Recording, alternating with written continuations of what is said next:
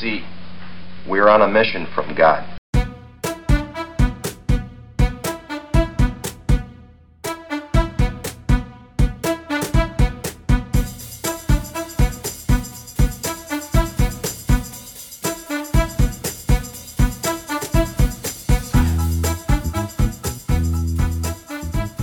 Hello, and welcome back to the podcast. I'm your host, Amanda Koreshi, also known as Q, and today's guest is somebody that I've known here in Austin for quite a while. We're actually friends IRL, not just on the internet, and he and I have we have a lot to talk about, not just on this podcast, but just in general. So uh, this is going to be a small glimpse into the relationship that I have with my friend Cornell Woolridge. Hey, Cornell. Hey, what's going on? Uh well, it is uh it's hot out there. It's we're finally in summer in Austin. It is so hot. it is. I mean, this is this is like the this is a part of the year that like I, I you know when my friends back back up east talk about how cold it is, and I know how cold it gets up there. I mm. say, listen, it gets just as hot here. And of course, most of them don't know it because they don't come down here. They just hear about it and, and, see it on TV, but they don't actually come down here. Right. So, like, like, I know how cold it gets up there, and I know how hot it gets up here, and it gets just as hot down there as it gets cold up here. They don't believe me, but I'm like, yeah, it's ridiculous. All right. Well, uh, I uh yeah, I went out for a little while. I think I'm going to stay in for the rest of the day. that that is a wise wise decision. Yeah, thank you. Thank you. uh okay, so we uh we we are going to talk. We're going to talk about all the things, but we're going to kick off the podcast as is my custom with some icebreaker questions for you. Are you Bring ready? It. Okay. I am right. absolutely ready. I know that. I know that about you. Okay. Number one, what is the last thing you watched on television? The last thing I watched on television, man, I, I mean, that's funny. I, I, say that like I watch a lot of TV, which I don't, um, mm-hmm. but it just all kind of blurs together. The last thing that I watched that I remember watching, and it's so funny because anybody that knows me is going to be like, wait, for real? Um, I actually watched uh, a, a three part, like kind of post season one of uh, uh, uh Love is Blind. Oh, it is a, yeah. re- is a reality show on Netflix. And I, yeah, it was like the after the altar. I think it was uh, what I think it's two years after you know the end of that first season, and it was absolutely a glorious, glorious uh, shit show. But I couldn't, I couldn't stop watching it. yeah, well, uh, I have seen that. I've actually seen the. I haven't watched the show, but I've seen it in the Netflix choices and pondered it. It is. it is. It is worth. I, I know it's going to sound crazy. It is worth giving it like a couple of episodes because, like, the idea of it. I mean, I, you've seen a trailer, but the idea of it is like okay, so what would that be like? Because we always talk about, oh, you know, it's not about, you know, this, that's not about what they look like. It's just who they are as a person. It's like, okay, for real? Okay, it's, it's about how they are the person. Cool. You never get to see this person. You just get to talk to them. Just you and this person. Y'all get to talk and let's see if what you say is for real. And for some, it actually proves that it is. For others, not so much. But it's it's a fascinating idea. And then do the yeah. concept like totally, totally drag me in. Wow. All right. Well, you know, maybe I'll uh, find some time to binge a little bit of that. I'm not a huge reality TV person. Neither am I. Neither uh, am uh-huh. I. Which is why I'm so surprised I'm even talking about the show. But it, it, it got me. It absolutely got me. All right. All right. That's uh, that is a compelling argument. I'm not gonna lie. uh, okay. Second question for you is: What is the last book that you read?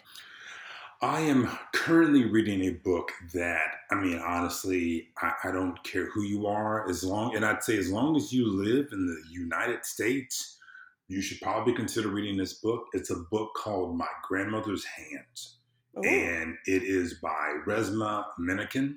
Uh-huh.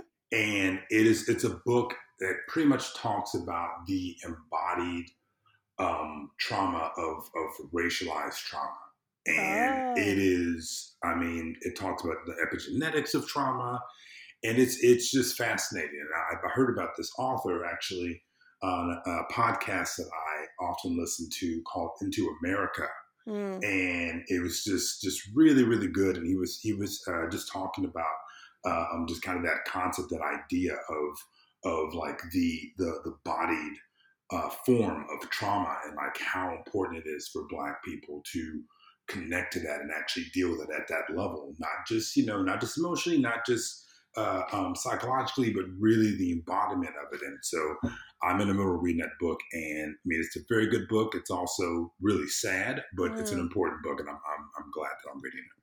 Good. All right. I had not heard of it before now, so I will check it out.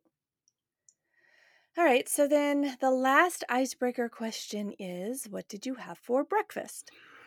I had a uh, it's kind of weird to describe. It's like a, a breakfast breakfast scramble quesadillas, and I had two. And so I wow. there's this recipe that I got from this book I have for paleo. I, I, ah. I, I, don't do I don't full, do full paleo, but I, definitely have cut out a few few really important things uh, my diet, and so you know I kind of go there for different recipes. And there's this breakfast recipe they have, and they do it with like sausage and potatoes, which you're not uh-huh. supposed to uh-huh. have a lot of. But I actually I changed out just regular potatoes for sweet potatoes, and so oh. it's sweet potatoes, sausage, and like a bunch of cut up greens, and it's a really good kind of hearty um, just breakfast scramble. But I will also put it in cauliflower um, quesadillas and uh, and like a little bit of cheese, and so I made a couple of those today. So wow! All right. Uh, that's impressive. It I, sounds I, pretty I, fancy. I, like I like my cooking. I do. it is it is definitely a hobby of mine. That like if I didn't have so many other things that I really am passionate about, I uh-huh. might like try to be a cook. But it's just it's like probably number ten of uh, ten things that like I really care about. So yeah. Yeah, I'm at that point in life where I, I've realized that like there's a capacity issue yeah. Uh, and I love doing I love trying things, I love experimenting, but the thing is if I don't I if I if I don't get serious, like if I don't cut some of that down, I'm not going to be able to really, you know, make any progress on the real big stuff that I care about. Absolutely. I mean, it is I absolutely can relate to that and it is it's something that has plagued me for most of my life there's so many things that i really care about i'm like oh man this fascinates me and I've just like, as I've gotten older, I've had to be like, okay, I, I have to do that every so often. I, I, I cannot devote time to that because I've got other things that I know are more important. Mm-hmm. And I've got to devote time to that. And like, if I just happen to have time, then okay, maybe I'll do these other things. But yeah, it's it is absolutely a capacity issue for yeah. sure. Yeah, it's such a bummer. it is. It's just like, why can I do all the things? I yeah. want to do all the things yeah. all the time. Yeah. Yeah. Yeah. Well, so yes, so now I'm I'm kind of trying to figure out where to trim the fat, but God, it's so hard. It is. It is very difficult. Adulting. That's definitely one of the times where like adulting just sucks. It's bullshit. It Being an adult is bullshit. bullshit. It yeah. is absolute unadulterated bullshit. I'm uh, glad we can agree on. We can absolutely agree on that. all right, all right. So let's um let's kick off our conversation and just give folks a little bit of an introduction to you I'd like you to share I'd like you to share with us what is it that you like what is it that you do speaking of your passions and uh, so I know that you have a job a day job and you work in education and that's great but there are uh, there are other things that you do that you devote a lot of time to and you have uh, and this is where probably why you and I met and are right. friends there are things that you are just absolutely I would say these are your life mission things. Right. And so let's talk a little bit about that. Let's uh, so for anyone who has never heard of Cornell Woolridge, which is shocking, but if there is anyone, tell them what it is that you know makes you you. Man, um, you know, I would say as far as like what I do in life, I am I do everything I can to create the biggest conversation possible. Mm. And that that takes us a lot of different forms. And typically how I'm doing that is through civic empowerment. So I, you know, I've, I've, worked through nonprofits. I've worked on issue campaigns. You know, um, I'm, I'm, actually I'm on the board right now. I, I really do what I can to bring, you know, to bring people together, to help people see things that maybe they're not considering and say, hey, this this thing you're trying to deal with, this thing that you are wanting to address in your community or in your group, here's something you may not be thinking about, it may be getting in your way. Or you're trying to connect to these people, here's what you may be missing with these people. And if you can actually connect with this, if you can if you can get this out of the way or address this, then you're able to connect with those people. And so you know, I'm, I'm just always looking for opportunities, whether it be, you know, with a maybe political group or with a nonprofit or a, a community to help people connect or help build community, whether it be within you know, a, a community or within a few different uh, groups of people trying to come together to do something. It's, it's hard to, like, I wish I could describe it more concisely than that, and I can't. Well, I don't think everything has to fit nicely into a tidy little box, and and actually, I think the most interesting and effective things in life don't. So I agree, and that, that's hard. That is hard at times to like really be honest about that. Hey, it's just not always gonna work that way, and yeah, it does sometimes. Great. So uh, why civic engagement? You know, because in this country, like I feel like that's the ball game. I feel like anything and everything we do comes down to civic engagement because we're a nation of laws. We are a nation. We are like a government that is made up of citizens being a part of it, being represented, choosing who represents them, giving input to them. Getting. I mean, it, it, it all starts with citizens and voters, and that part of our society has been just kind of uh, it's been on autopilot for so long and the autopilot is is fucked up. Like it's just not it's not working. It hasn't been working for a long time but we're just like oh no no it's fine. It'll have it'll, it'll do it it'll do what it needs to do. It's like no it has been doing that for a while now. We need to actually take this off autopilot and we need to do the hard work of actually steering this damn ship. And so for me i feel like no matter what we do as long as like you're here in this country and you're in and you're in a place that is a democracy that is what allows everything else to happen and that is what allows us to to pivot to change to shift to do all those things because they're codified in law and in policy and and stuff like that. And so that for me that is like that is the basis of our ability to progress as a society and as a country. So I'm like I don't I don't feel like there's any other place really to start because no matter what you do when it comes down to it, either the resources or the infrastructure or the avenues for whatever it is you're doing to actually come about, it's going to eventually butt up with civic mm. engagement and with the, the, the, democratic process. So why not work yeah. on that? Yeah, I think that that is right. And I think one of the biggest challenges we have in this country is convincing people that they need to be active participants in self governance, right? Yeah. This idea that, you know, we're not peasants with pitchforks just you know at the mercy of whoever's up in the castle right and which is not to say there are not imbalances of oh, power absolutely. which is not to say that there are people that are always trying to game the system in their favor right. all of that is true but we all have the ability to participate in the process and to make changes on multiple fronts and on every level of government. And the only, which is amazing, it's fantastic, right? Right. The only thing is that it requires time and effort and energy.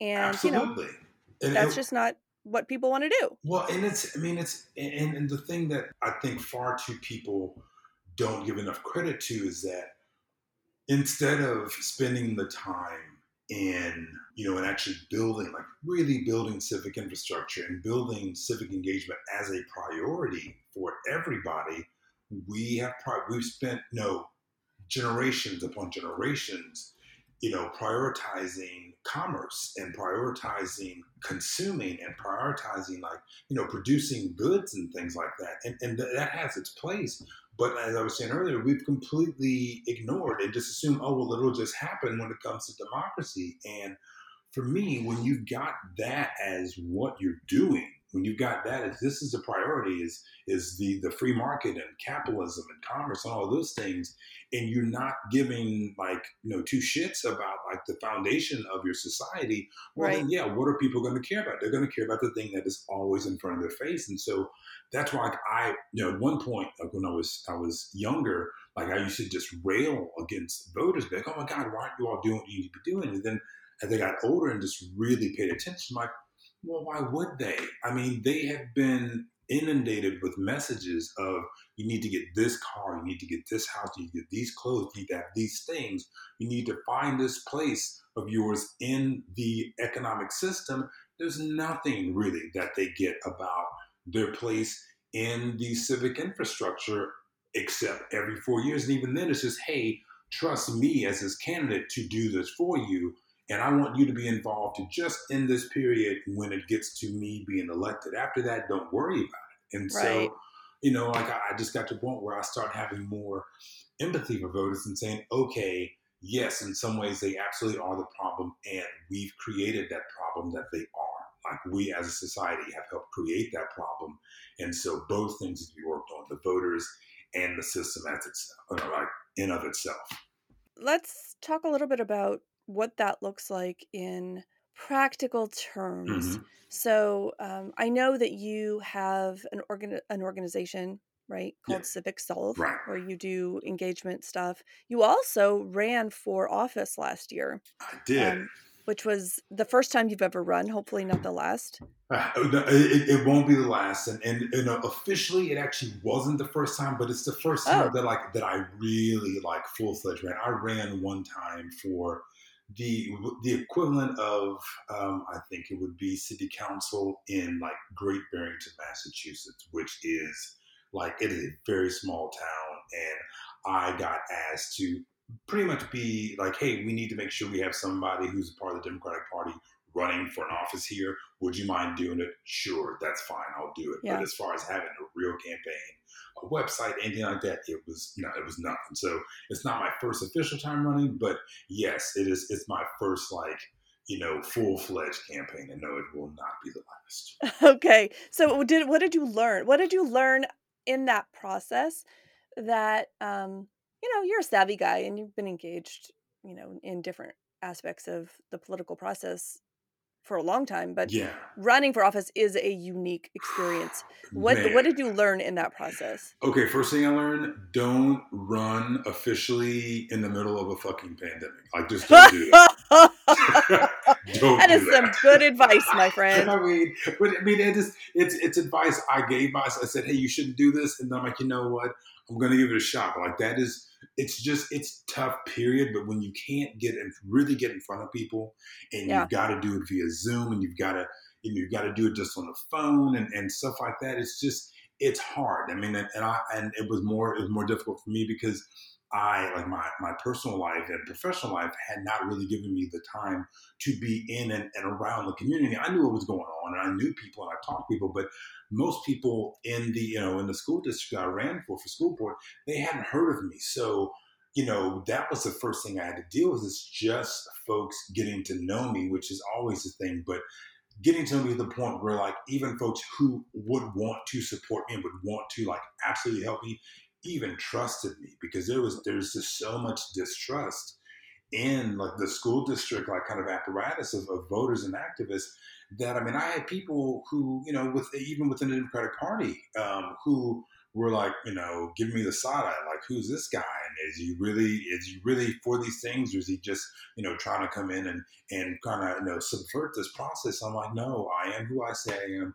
You can talk to people. You can look at my Twitter. Like I, I don't I don't shy away from who I am. I am very honest. I put it out there every day but Yeah. still like it was you know when it comes to things like school board like those lower level races you know there nothing really beats yeah getting to talk to somebody and like and having real engagement with them and so that was just really difficult to do during the pandemic. Um, i also learned this is again something i knew but i just you know like i'm going to jump and we'll see if if i fly or, or fall or whatever and you know i learned you gotta have like people in place just to help you do like the basic things and i just didn't have that so like a lot of the campaign was really just me. I had like a consultant that helped me, and I had to. I ended up getting some activists eventually, but I mean, by and large, it was it was me, and that's just really hard. I mean, again, with the pandemic, so I, I, I didn't just have groups of people I could just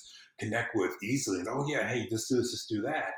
I had to make calls and try to find out who could help and try to reach them, and it was just really difficult. So you know, it's hard enough being a candidate, but being the candidate and the campaign manager and the, the public relations person and I mean, just all those things, it's just really hard on top of Yeah. you know, having a full time job and a life outside of all those things. Right. So, you know, I, I learned that. And, and just the, the good, there are some good things I learned, absolutely. The good things I learned was that when you put yourself out there and you are honest and, and you, you know, you don't shy away from the difficult questions, even if people don't like your answers, like they'll they'll respect you for being honest about hey yeah, this is what i think. Here's what i see. This is my perspective. And not trying to sugarcoat it or not trying to talk you know on both sides of an issue they appreciate someone who's going to be honest with them. And so you know i had people who are conservative who did support me and said you know what? Like I, I didn't know you but i saw you on this thing or saw you in this event.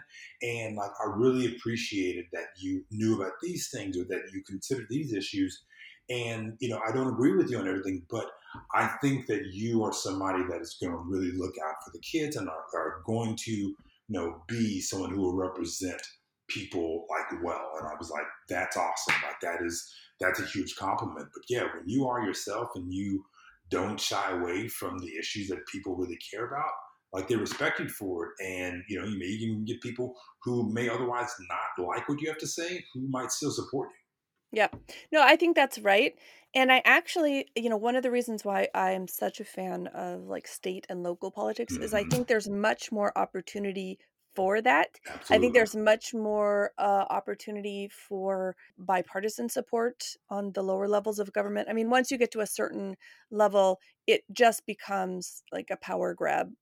Each party is just basically trying to stay in power. right But when you when you're down here on the ground floor, uh, you are able to prove yourself in a different way that helps people look past the labels, the political labels, and invest their time and their energy, their dollars and their votes in you as a person, right? As a as a right leader, as an individual leader. And I think that's really important. And I also think that's why local and state politics is more interesting. I mean, well, it's it's it's not just more interesting. I mean, I completely agree with everything you're saying, and this is what's so messed up about how we do um, civic engagement and civic participation and and politics in this country is that the the pillars of power that are most accessible are the ones that people pay the least attention to. Yep. But they're Yep. also the ones where you really get to know, you get to see, and you get to talk to them. I mean, if, like, for instance, if I were to have become, you know, a, a, a school board trustee, like someone may see me at the grocery store and be like, "Hey, Trustee Woolridge, what the hell were you thinking with voting?" And I'm gonna have to, you know, I'm gonna have to talk to them and say, "Well, you know, here's what I was thinking," and like they they'll see me. I'm not gonna see, you know, Joe Biden at HEB, you know, getting some produce. It's not gonna happen. Right. So, like, I'm not gonna see Ted Cruz. I'm not gonna see. I'm not gonna see people at the federal level in most cases unless I make a point to do that. Whereas Mhm. with you know municipal, county, you know even state rep and state senate, like those are the levers of power that are just within reach of, of the average person. But it's it's not as sexy. It doesn't get as much money, so it's just not as paid attention to. But I've, I've been saying this for a long time. I'm like, listen, you want to make a difference in your actual life. Know who your city council member is. Know who your mayor is. Know who like your county, you know, uh, your county officials are know those people and get to know their offices because by and large those are the folks who can actually have something to say or something to do with helping you address an issue or know about what's going on much more than your senator than your congressperson than the president but of course those are the ones that, that get money those are the ones that get in Right. you know, from the tv that we're all looking at because we watch our favorite shows or whatnot and that's where that's where all the attention goes to but it's not where citizens really have their power. Like that's not where their role as citizens really comes into play. It's it's like you said, it's at the local and state level. Not to mention, look, and and I know, like, I know that there are big issues. I am all for engagement all the way up and down the, you know, the different levels of government, but Yeah. there are things that are literally impacting your day-to-day life, right? That are these are not like ideal ideological arguments. These are like practical everyday things that are impacting your life. And why no one seems interested in voting on those things or or having, you know, public discussion around those things is beyond me. It doesn't make any sense. Well, I mean, it it, it, it well, it doesn't make sense until, like I said, you you stop and you consider, okay, the people you know who are not at the highest, you know, um, the highest levels of, uh, you know, even just society, they're like they're busting their ass every day, every Yeah. hour, just trying to make things like just make mundane things happen. So you know they can they can watch TV and maybe see what's going on with the Senate or see what's going on with their Congress member or see what's going on with the president.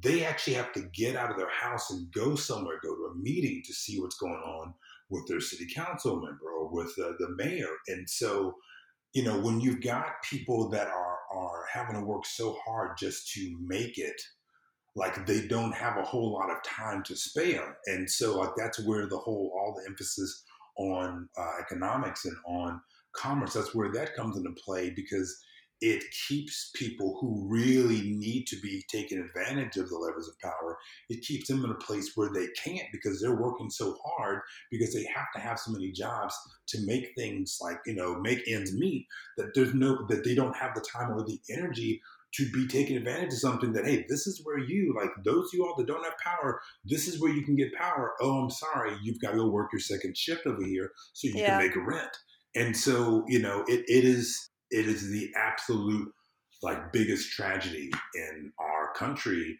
that the people who really need to be taking advantage of the system that we're all part of are kept from the system so that they can just like survive and like, Right. and and meanwhile the civic infrastructure civic engagement civic empowerment like that should be a part of survival but it's not it's all about money it's all about the jobs Yeah. and when we if and when we can get to a point where we're able to shift that priority like hey yes economics are important and we we're going to put in things in place so that you being a part of this process in this way is also a part of just what you what we want you as a citizen to do and we're going to make ways for that to happen when we're able to do that then like a lot of huge change happens but like that's a that's a big if and it's not going to just happen overnight Yeah.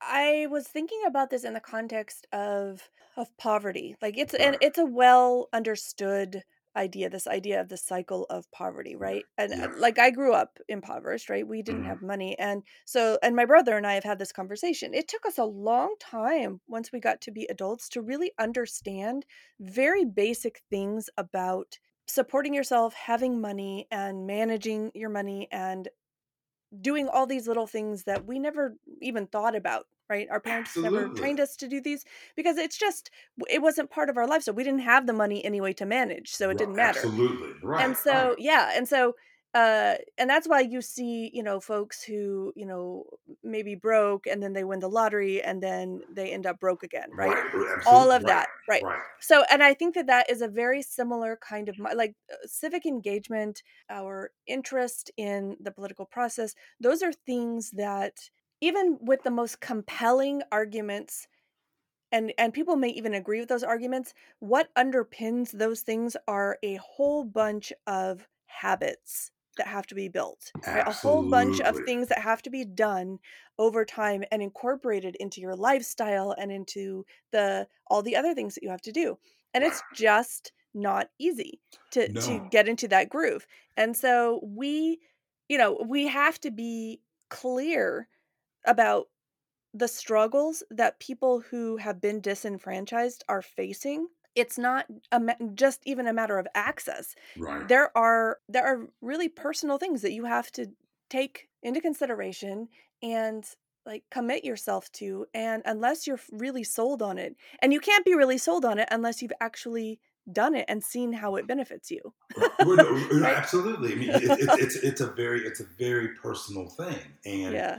You know, and, and and you know, I was I was saying what, uh, a few weeks ago about that we need to if, if you know, we need to try to take advantage of the association that like what we've been doing for so many decades, which is the focus on on capitalism and focus on on uh, economics.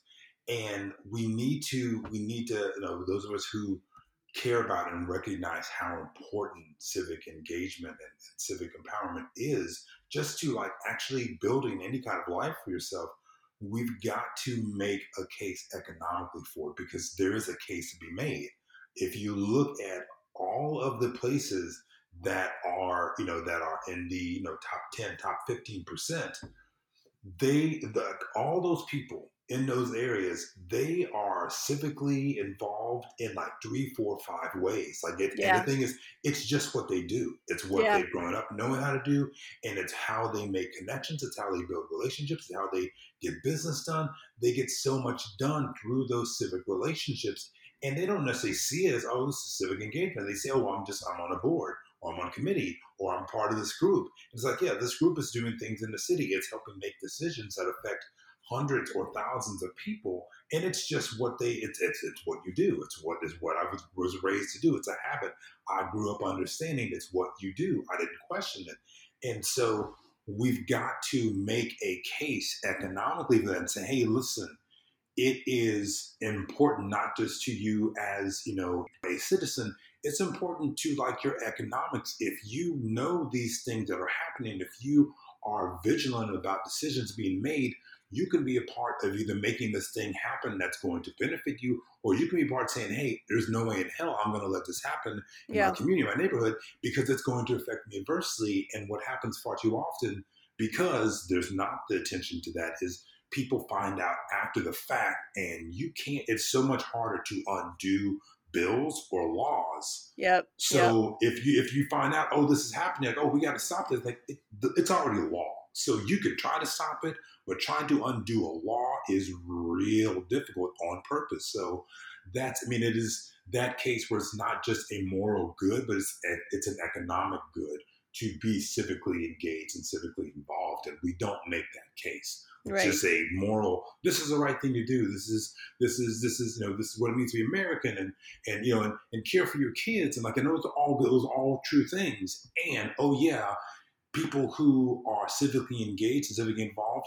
Make, no, I don't know what the numbers are, but like if we can make a case, hey, they earn three or four dollars more an hour than yeah. someone who isn't. It's like, oh, really? Yeah. And here's why. They're like, oh, crap. Well, if this is going to affect my pocketbook, then you know I, I, hate that it has to be that way but if that's what we've been focusing on for so long and we have been as a country then we need to we kind of need to lean in and say okay i'd love for it to be just about a moral good but we've already but we've already built in all these habits around money and economics and, and capitalism we need to like we need to lean into that and, and make it relatable to that because that's what people understand because that's what we've been pushing in front of them for so many years I, I don't view it as being cynical. Yeah. Right? I don't view it as being cynical. I feel like we all want what's best for all of us, right? Mm-hmm. mm-hmm. So, uh, you know, for each of us, like we all want right. the, so like appealing to that, appealing to this idea of this is going to give you more right? right. This is going to give you a, a, better life. It's going to give you more um, security. It's going to give you a, a, framework that you can, you know,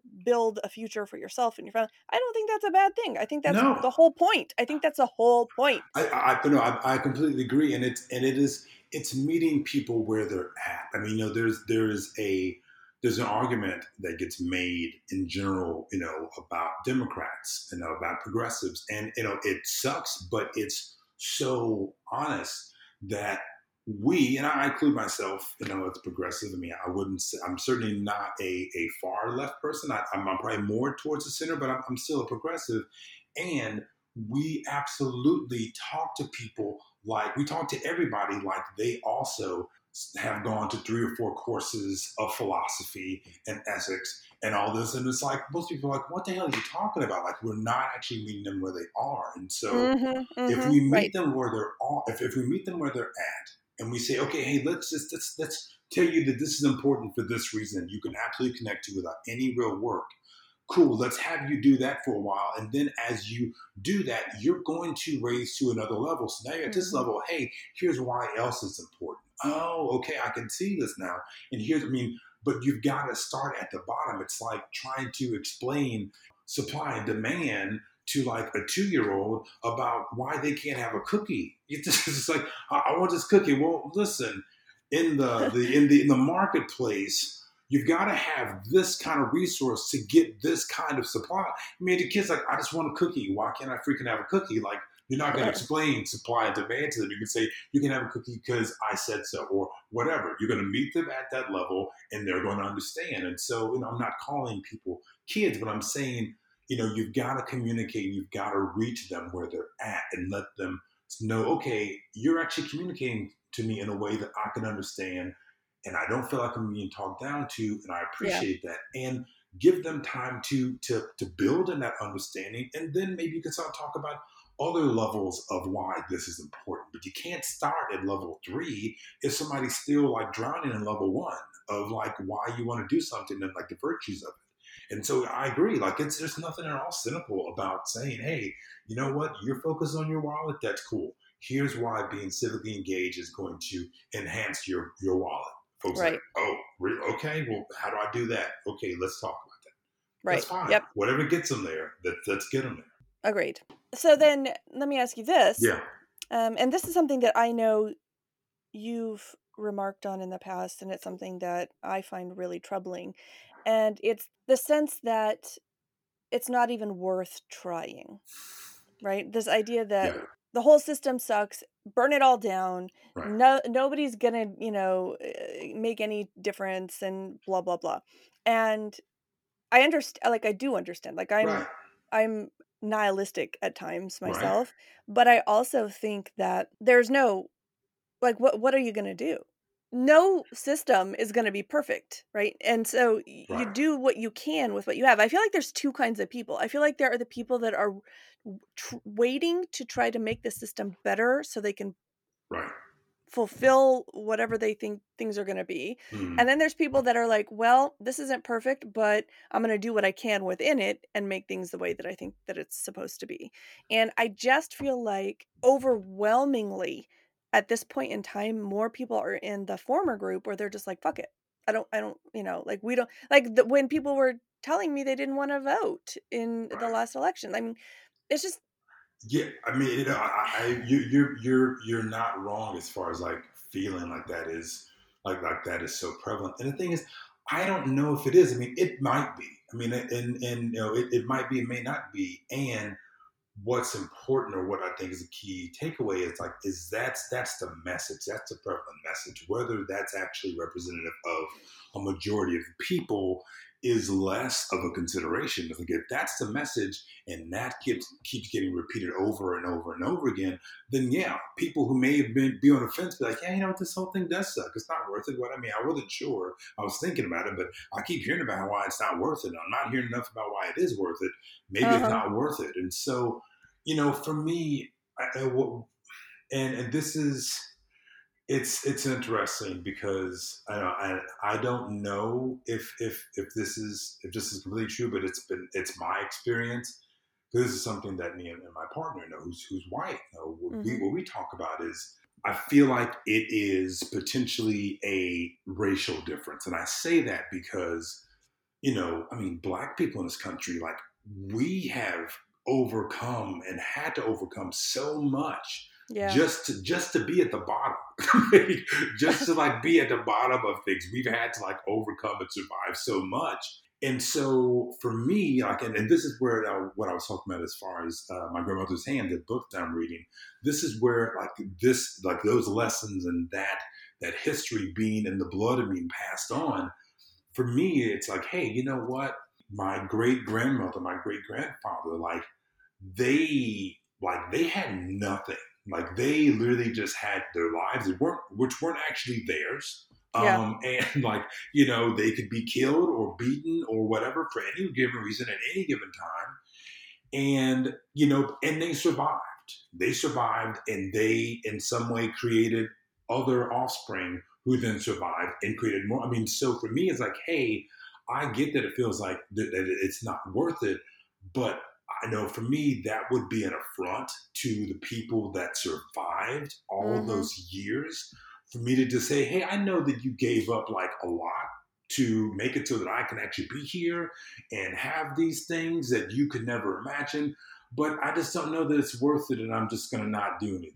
Like for me, Yeah. that's like that's like the biggest fu to them, and I'm not trying to flip the bird to people who like could have just given up then and then not made it so that I'm not even here, and they didn't. So like that's where I think there may be a kind of difference in perspective as far as you know maybe a typical white person and a typical black person as far as looking at the system and seeing it as okay this is just hopeless and it's not worth it and it's like well that's cool for you because your life isn't likely going to be significantly affected if you don't engage. Like you're not mm-hmm. going to lose rights. You're not going to like have your way of living go down significantly if you're not you know involved because the system is made to benefit you. But Right. if you're not white and you're not involved you can count on the fact that that system is going to screw you and it's going Right. to not give a damn about what you have to say about it. So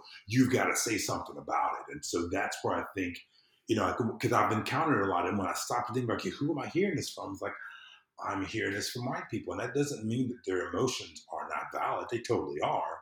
It just, it speaks to a lack of awareness of, yeah, your life, you cannot care about this and your life's fine.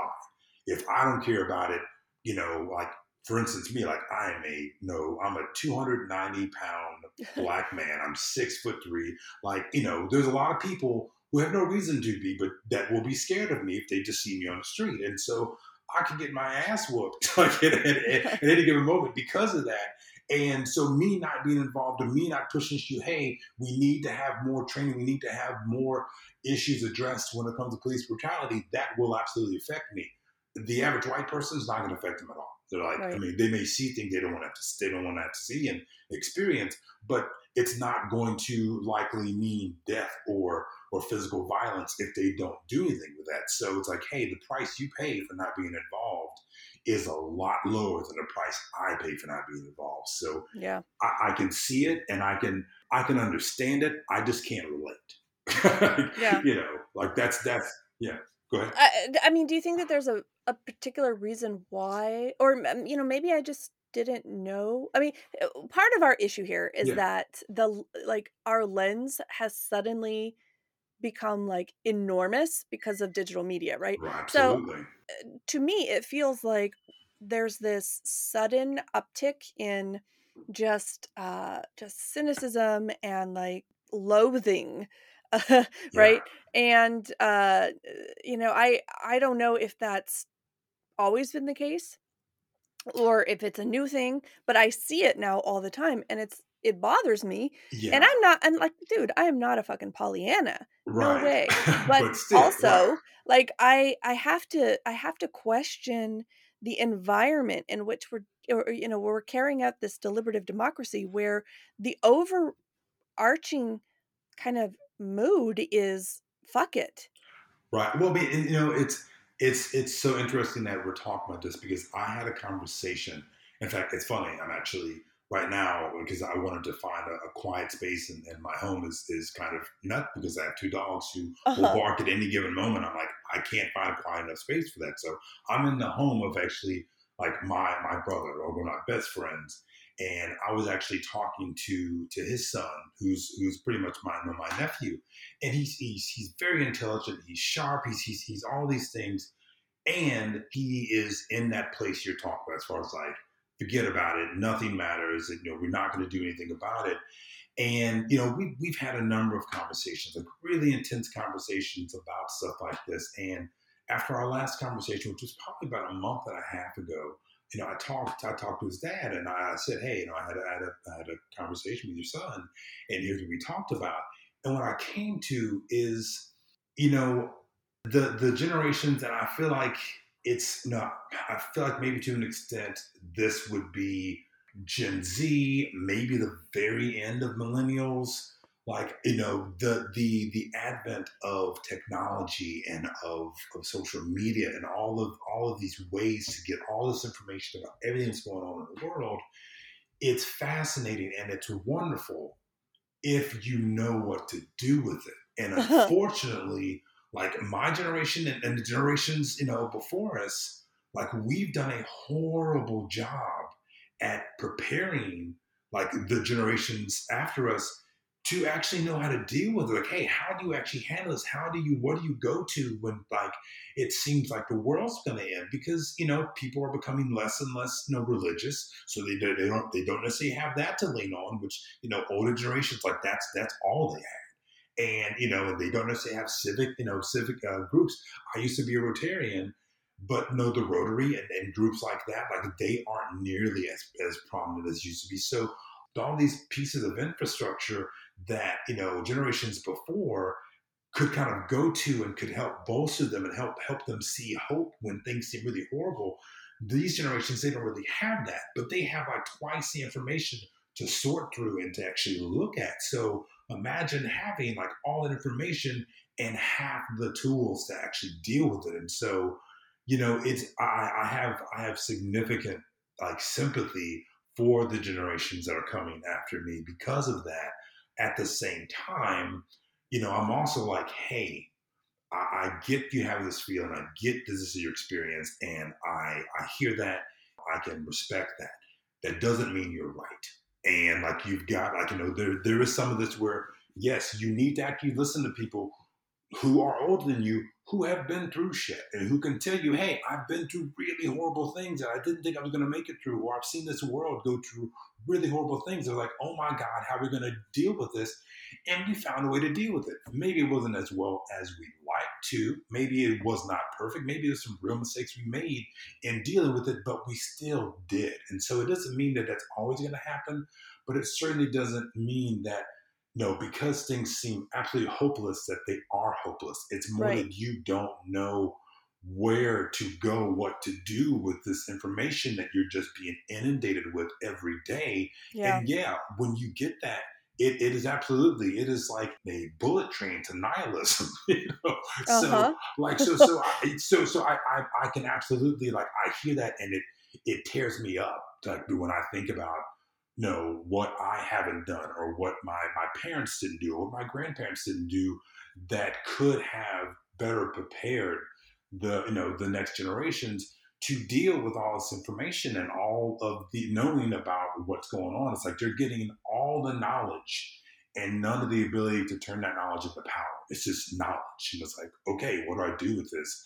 This is overwhelming. I'm just going to shut down. And I can't blame them in some ways for that, but I can blame them for then being that way and not listening to people who are like, hey, I'm here. Let's talk about this. I can share experience with you to help you see what is harder for you to see. And when they don't want to do that, it's like, okay, I actually am throwing you a life raft here, and yeah. you're too busy like giving me the bird as you're drowning in the water, like what do I do? I can't I, I, can't make you grab the life raft and come to me. yeah. So it's yeah, it's tough, and but I also understand it. I, I get what like how they're how they are that way, and what hasn't been done to prepare them so that they can have a different experience with all of this. Yeah. I mean, I'm sure that to some extent this has always been the case and and blah blah blah. It's just disheartening and and but but there's not much you can do about that. And so for me, and what I've uh, assertively been doing is looking to the people who are all in, who are who do want to make things work, who aren't pie in the sky kind of uh, you know idealists who are not uh, who are who are more interested in the people over the the politics in the process. And when I see those people, they're the ones that I can give my attention to because they're the ones that are making it happen. They're the ones that are making it that are actually making it work. And I I don't know. Like I at some point you just have to realize you're not going to reach everybody. Yeah. I mean that, that is like that that is one of the I mean, I still, I still fail with this. Like in in understanding, hey, I'm not gonna reach everybody. I'm not gonna convince everybody, and, and I really work hard to not try to convince anybody of anything.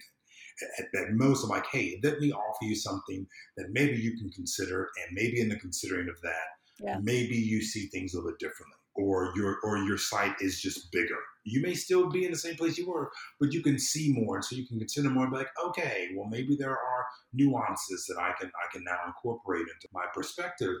But you know, yeah, it, it's it's hard because I do I want to get to all the people all the time, and and that's you know that's why you know learning that I just I can't do that or I will burn myself out. That's that's where I start doing things like okay, I'm not going to be on social media for like a month. And I know you do that too, is just, you know what?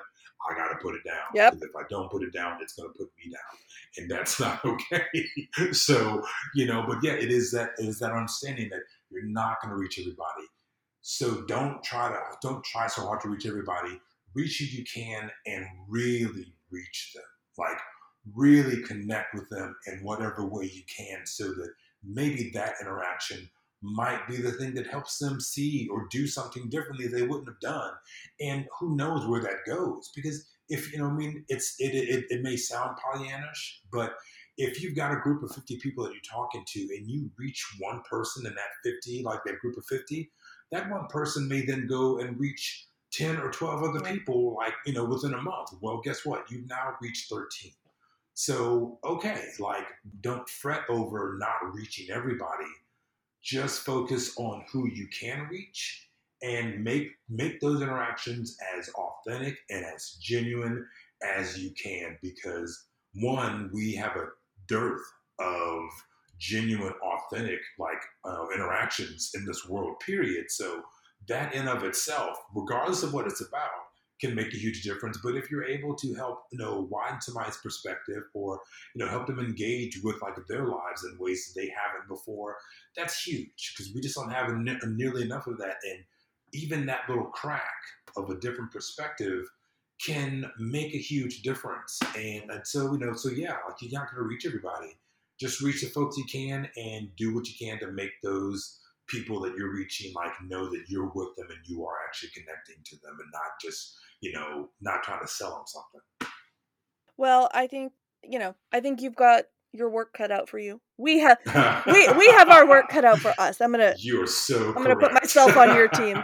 Uh, but uh, again, like uh, I spend a lot of time down in the dumps, and it's not a fun place right. to be. And so that's no. why I really value knowing you because as intense as you can be, right? And you are intense, uh, and and uh, yeah. you are also a person who is filled with hope, and I find that refreshing actually, and I find it really inspiring, and it's the kind of thing that keeps me going when I'm discouraged or when I'm feeling cynical. And uh, and so I appreciate your voice so much, and not just your voice, obviously, also all of the the actual on the ground work that you're doing to get people online and off to engage with one another and to really to really commit to building our society in a way that's good for all of us and it's it's hard work like it's not it's not an easy job but um what what's the alternative right no, the, the alternative is is to is you know to just do your thing, and and there are people that that's what they can do. And I mean, for me, I, I think I talked about this maybe a couple of months ago. I said, you know, everybody's got a role to play, and they're not the same role, and that's fine. Like do like you know, I feel like if you can find your role in like the world that you exist in and you can play the hell out of that role, okay, like that's that is that's winning. Like that is winning in life. And you know, if you do that, then yeah, maybe you end up being able to play another role. Like, okay, well, I did that for a bit, but now I'm going to play this uh-huh. role. But at any given time, we all have a role in the world that we exist in.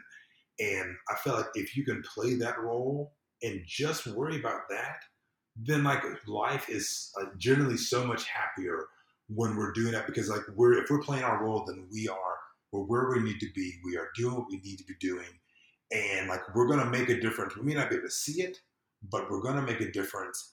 And like I, I feel like our society in general would be so much better if people, you know, found their roles and played them and didn't necessarily worry about what other roles people need to be playing or trying to tell, oh, this is what you need to be doing. Like, you know what? I'm just going to focus on me and do my role. And if I can do my role well, then maybe that helps other people do their roles. And that's cool. I'll help people that way. But I'm not going to try to act like I know what any and everybody needs to be doing. And so, yeah, you know, just just play your role and in whatever role that looks like mean, if you're just being a post person, guess what? Your people get their damn mail, and that's huge. yeah. So help people get their mail, like, and that's cool. Like, just do that. But yeah, this is the role that I I have resisted it at times in my life. There've been a few times that I've put this down, but like, you know, I'm just gonna I'm just gonna do this because like, I'm a creative person, so I'm like, you know, I'm just gonna I've written a screenplay, like I've, I've done a number of things. I'm like, I'll just do this but I, it just uh, come back to this, and it, it, it, comes out of like my family history and, and how I grew up. So you know, this is my role, and, and there are plenty of times it sucks playing this role. I'm like, I want, where's my understudy? Because I'm just gonna go chill for a bit. You do this, but it's it's my role, and I, I play it as best as I can. And and I know if I see other people like, oh, you know what? I think that's my role too. Okay, well, let's play our roles together. And you know, I just I do the best I can, and like I said earlier, when I need to take a break and stop, and that's something that I've learned from you, and I really really appreciate it, is like valuing the like the stepping away and like saying, you know what, I I have to step away from my own sanity, I have to step away for like my own life. Yeah. And my life and my sanity is worth stepping away from. I get to all those problems that I want to help and work on. They're going to be there. They're not going anywhere. they will be there when I go when I come back. But I'm going to go away for a bit because I value myself and my sanity enough to do that. And before, like you know, I remember the first time I, I saw you do that, I was like, wow. She's really just like she's just gonna be off for like you know, two, three weeks. Holy crap! How is she going to do? That? Like I was like, I can't imagine doing that. And so, like, I, I the first time I remember seeing you do that was maybe like a couple years ago, and I was just like, that's crazy. But then last year, like uh, last year, I did that, and then I did that, and then what did I do? I came back and like, you know what? I'm going to run for office. Yeah. but like, had I not taken that break, I probably wouldn't have had that time to like to have thoughts come into my head say, you know, maybe you should do right. this. And so, not that we aren't still playing our roles when we're taking a break, but we're just playing a different part of the role, and that's fine too. You need take a, a, a step back and and play a more relaxed role. There's a lot of wonderful things that can happen when you're like not doing anything. So do those things too. Yeah. Totally. And I think also I think we we we get so fixated on things that we've set our mind to do that we don't that that we're actually we may be missing some of the things that are naturally aligned to what who we are and and where we can best be using our resources. So I think having a slower pace and I mean this is all learning that I've had in the last few years. I'm, you know, almost 50 and like I've only just figured out that maybe you should, you should slow down and like yeah. take it as it comes and then you know you're in a much better position to make choices and to respond than the, if you're not in this state of perpetual reactivity. Right. Well, and, and, perpetual motion is like, hey, you will eventually, like, you are not a, a device, you're not an object. Like, are those perpetual motion, you know, things that you, you move and they just move. Those are devices. Those are not human, like, those are not living creatures. Living creatures were not made to perpetually move. We eventually to stop and slow down. So, yeah, like, when you can stop, you see things differently than when you are running. Like you, you know, you both views are important, but you've got to have both views too. And you can only have both views if you do both things. If you're moving, but then yep. you also stop. Yeah. Yep. All right. Well, Cornell, thank you so much for your time. I know it's uh, Sunday afternoon. You're a busy guy. You probably want to be just kicking back relaxing, but you got on you got on the internet and you gave me an hour, and I really appreciate oh, it. it it's long overdue. You are so very welcome. I, you know, I mean, we we've been talking about this for you know for a few months now, and and when you reach out, it's like, hey, I know we've talked about this before. Do you want to do this? I was like, I was like, hell's yeah. So I am absolutely so excited to be spending this time. And yes, Sunday is the time I generally try to rest and I also try to have a good time. And this conversation's been a good time. So this has been in the flow of my day. I'm so glad that I could I could share this hour with you. Excellent. All right. Well, we will be sure to let everybody know um, where they can find you on the internet Awesome. in our show notes. And I am looking forward to you living a long and successful life leading us in civic engagement. I, I am so proud to know you and proud of the work that you do. And uh, I think it's just going to keep getting more and more uh, effective and reaching more people. And I couldn't be happier about it. Well, you know, from from your mouth to the creator's ears. Um, I hope I hope all that's right, and and something I'm looking forward to. We've got to make this happen. I'm looking forward to finally taking 30 minutes or something for you to show me how to properly make chai because Ah, it's yes. horrible.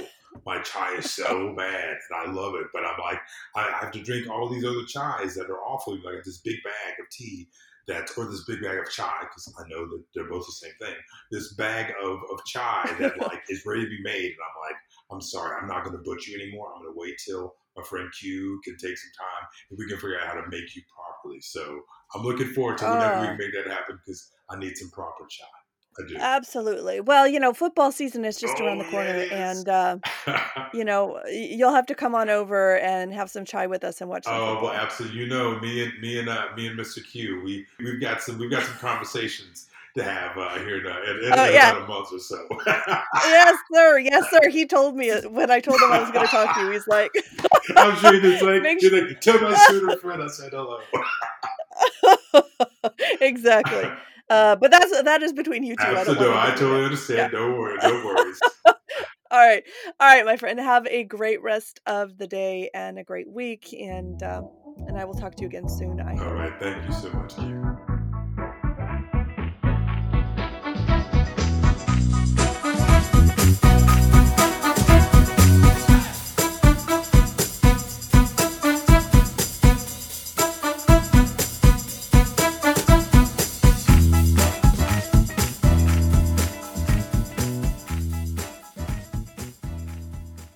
don't come back until you've redeemed yourselves.